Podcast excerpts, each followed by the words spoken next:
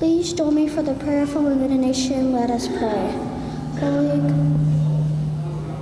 Holy God, author of life, through the power of your Holy Spirit, may we hear and understand what your word has tell us today. Amen. A scripture to wait, our scripture this morning comes from the book of Psalms, chapter 106. It's verse 1. Hear these words. Praise the Lord, oh give thanks to the Lord, for he is good, for his steadfast love endures forever. The word of God for people of God. Thanks be to God. So, we're in the midst of a series. We started last week with the theology of rest. The series is the theology of dot, dot, dot. Uh, today, it's the theology of play. And some, uh, next Sunday, because our mission trip kids are leaving uh, this Sunday and coming back next Sunday, it'll be the theology of work. So, I just want to paint a picture for you. What are those activities? What are those moments when time disappears? Where you are so in the moment, loving what's going on, that it just kind of the clock spins and you can't remember what time. I remember these moments. Um, I can remember going out and playing outside. I know it's a very strange idea to our children these days, right? Uh, we would get on the back of our bikes. We would ride through the neighborhood. We would find things to get in trouble with. We would find things to have fun. And the only way I knew when it was time to come home was because my mother had put the fear of God into me that I should be sitting at the dinner table when the street lights came on. Can you remember those days? Can you remember those moments when things were good, when you were in the midst of playing? I, I tell you, a box of Legos can still do that to me. Just sit me down and say, Oh, Peter, you've got to watch these kids and here, build something with blocks with them, and I'll stay there all day. I have this experience as well when I go sailing on my sailboat. Now, there is a lot of sweat and a lot of work getting ready.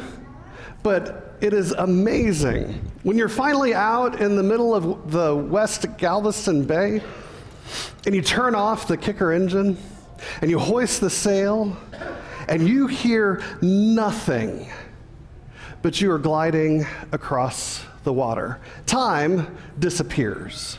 I think some of you have this experience. Some of you who love woodworking, I know that as you make sawdust, time disappears, right? Some of us, when we play video games or board games or we read a book, time disappears. Can you appreciate? Can I get an amen from those of you who can agree? You know, but but does God have anything to say about our play? Does God uh, encourage us to play? Did God create us to play? Uh, these are great theological questions, great things to wonder and worry about it. Uh, many of us grew up understanding Christianity to be less about play and more about work. That our play seemed to be, uh, what is it? Um, idle hands are the devil's workshop. Anybody ever heard a grandmother tell you that? You know, this idea of being um, still or uh, being lazy, right? That play was difficult. I mean, uh, we need to be honest. We didn't earn the nickname as Protestants uh, about having a Protestant work ethic overnight. We earned it. that was a joke. Okay. and we've been earning this work ethic forever. I can remember in college my campus pastor telling me, Peter, you only get to rest for a day on the Sabbath if you've worked for the six days previously. And I thought, well, doesn't that kind of stink, right? That our work ethic is something that is more valuable today. Uh, you know, I love the statistic that talks about how Americans are least likely to take all of their vacation. But yet, when you go to uh, European countries, they have a full idea of what it means to rest. Our scripture this morning uh, is counsel from the Psalms. I think it's great that play comes from the hymn book of the Bible. It says that praise the Lord, oh, give thanks to the Lord, for he is good, for his steadfast love endures forever. When we love, we play. When we praise, we play. When we are willing to get in that place and knowing that God loves us, has forgiven us, and has called us for enjoyment, we are just a little bit closer to play. Now, I want to be honest with you. The Bible is a little bit ambiguous on defining and prescribing play. You'll not find Legos listed in the Ten Commandments. There is no discussion about woodworking or fishing or boating or hunting. I know I'm sorry, guys. I wish there was. The Bible is ambiguous about it, except for the fact that play shows up on numerous occasions in Scripture. Let me give you a quick overview. Uh, Genesis chapter 2, Adam's first act of creation, or um, Adam's first act of being a human being is what? In verse 20, he names all the animals. Now, I know some of you are thinking the elephant. Did he really go that way, right? The, the, the, giraffe, which we have a little baby one over here. You know, the naming the animals was that kind of humorous and mimicry upon Adam's part. No, it was a moment of inspiration and creativity. It was the opportunity to play in this Garden of Eden that God had provided. When we begin thinking about inspiration and creativity, starting from Adam naming all of the animals, we begin to see that uh, every creative impulse is behind art and music, theology, philosophy, literature, and even scientific study. That that creativity and play was in the beginning.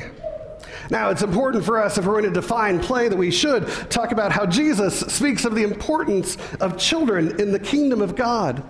Mark chapter 10, verses 14 to 16. Jesus says, Let the little children come to me. Do not stop them, for it is such as these that the kingdom of God belongs. Truly, I tell you, whoever does not receive the kingdom of God as a little child will never enter it. Let's just stop for a moment there. Does not receive the kingdom of heaven like a little child. What does that mean? Does it mean um, that, that, a, that, a, that we need to be childish? In our understanding of heaven and God? Does it mean that we need to be simplistic and basic? I really think it's not about being childish, it's about being childlike. And if you have spent time this week watching Vacation Bible School kids play, uh, childlike means energy. It means bouncing. It means um, uh, you know running into the arms uh, of an adult as they pick them up at the end of the day. It means really digging into that snack it means singing and jumping with your whole body.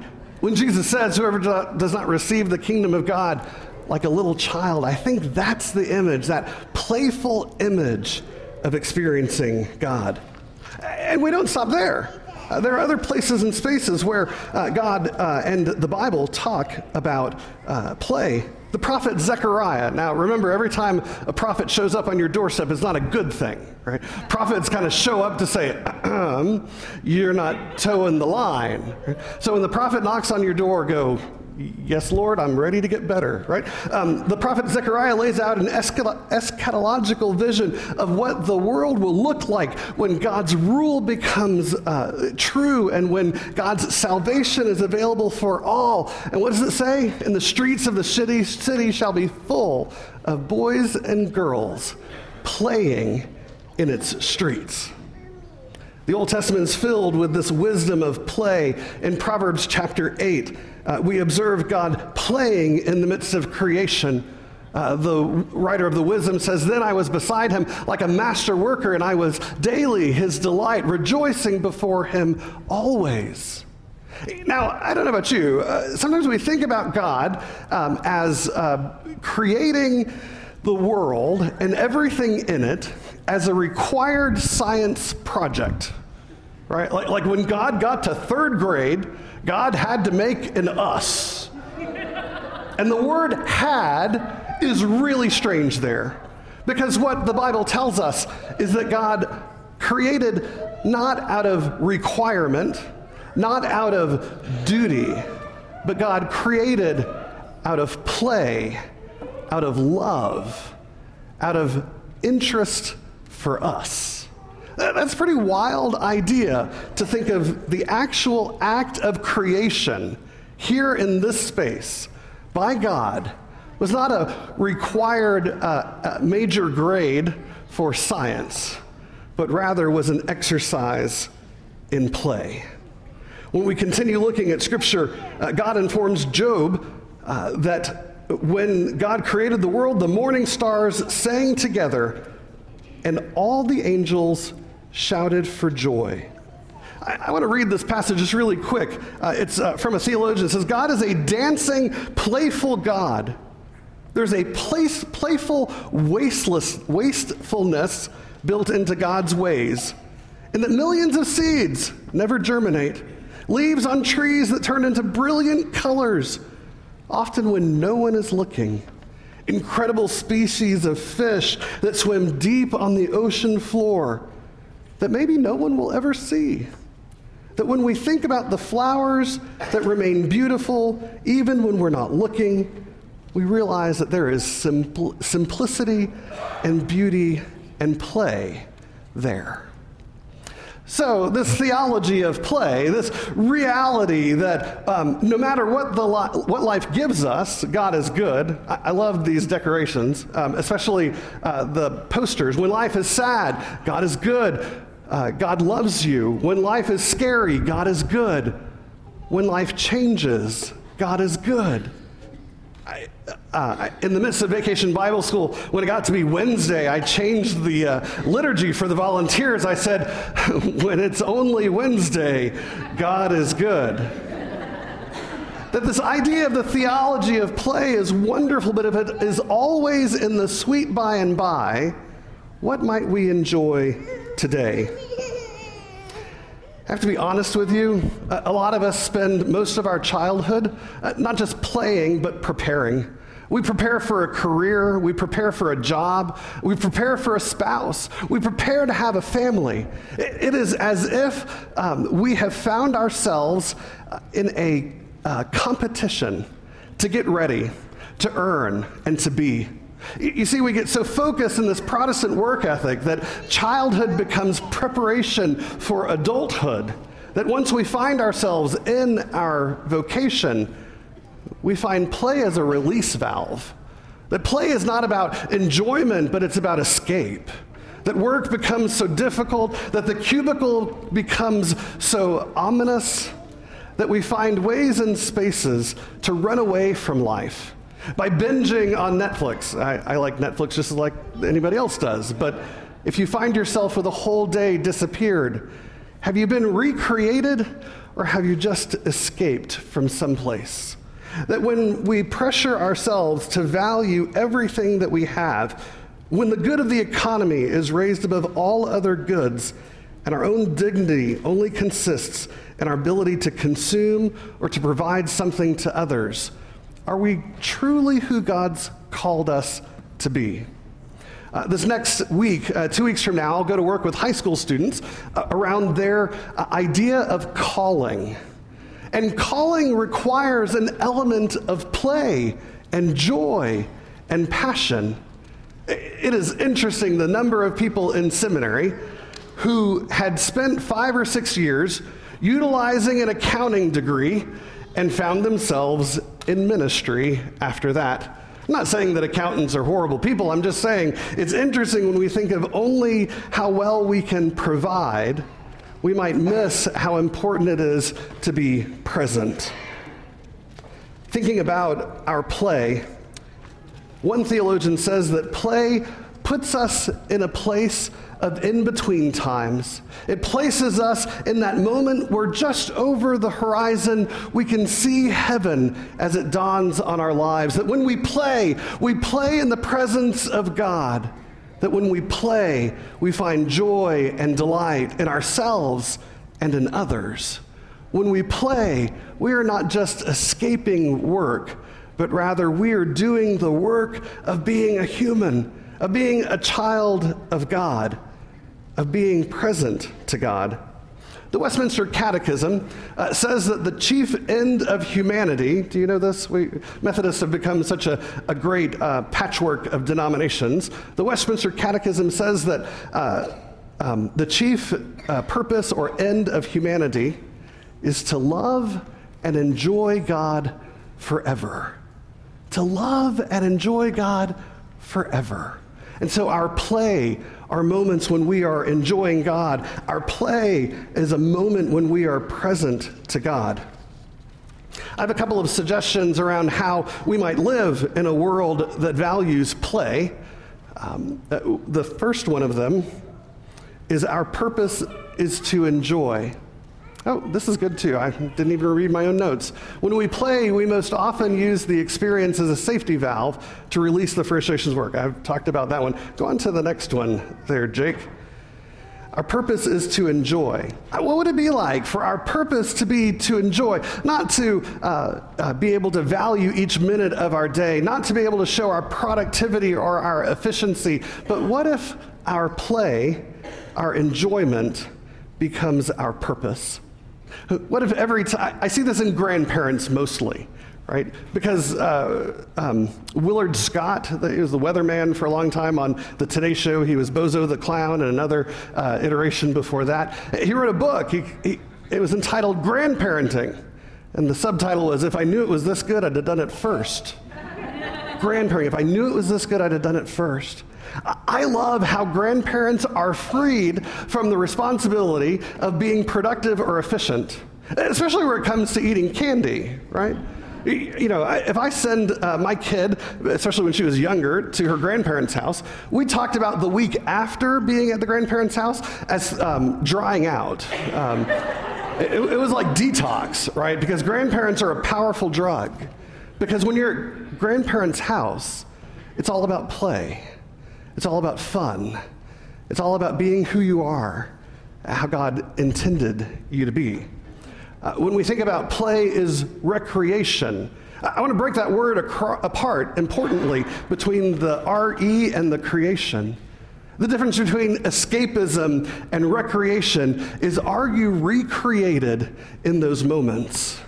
If you're just binging the next best thing off of uh, Netflix or Amazon Prime, if you're just reading the next part of a book uh, that, uh, uh, a series that seems to be 20 volumes long, does it recreate you or does it just help you escape?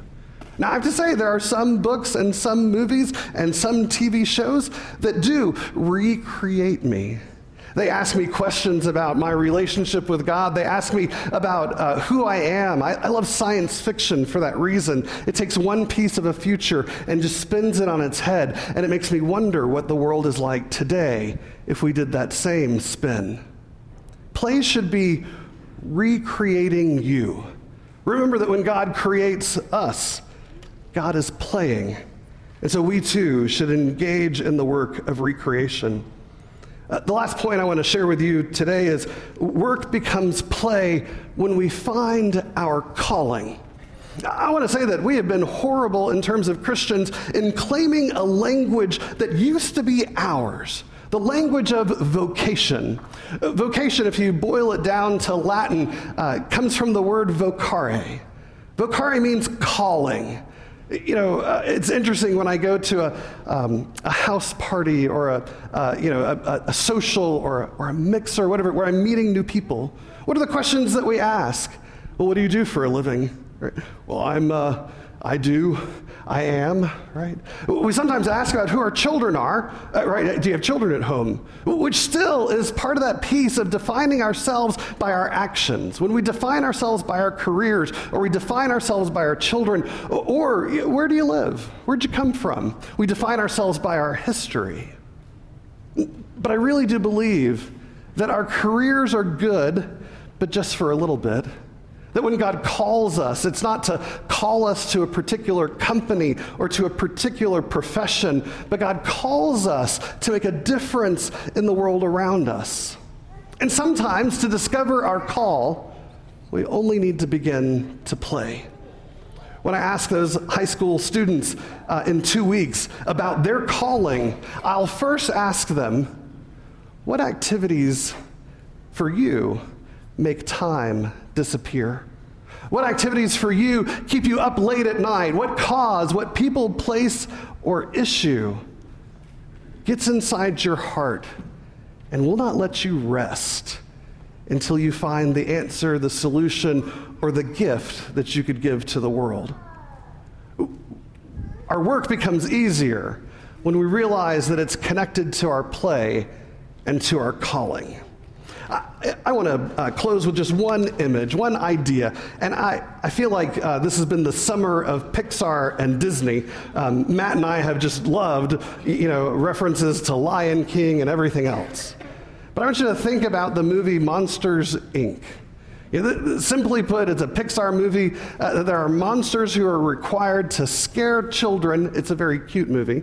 Um, and they capture the screams because that scream in their world is energy. And so the power company essentially is a group of uh, industrialized monsters under your bed who scare you, your children, uh, so that they can capture the energy. But the beauty of the moment is that during the course of the narrative, there are two monsters who realize that if, uh, if screaming gets you this much energy, laughter gets you this much energy. And I still can hear the giggle of uh, the cute little girl who calls um, uh, Sulley Kitty. Do, do you remember this movie and those scenes? it is interesting when we realize that maybe it is more productive, maybe it is more recreating, maybe it is more uh, who we are. Not necessarily to deal with all of the issues of difficulty around us, but to chuckle and laugh and to know that in the midst of all of it, God is good. That if we work today or play today, God is good. And if we could ever get to the place of hearing our calling, our work may actually become our play. In the name of the Father, the Son, and the Holy Spirit, amen.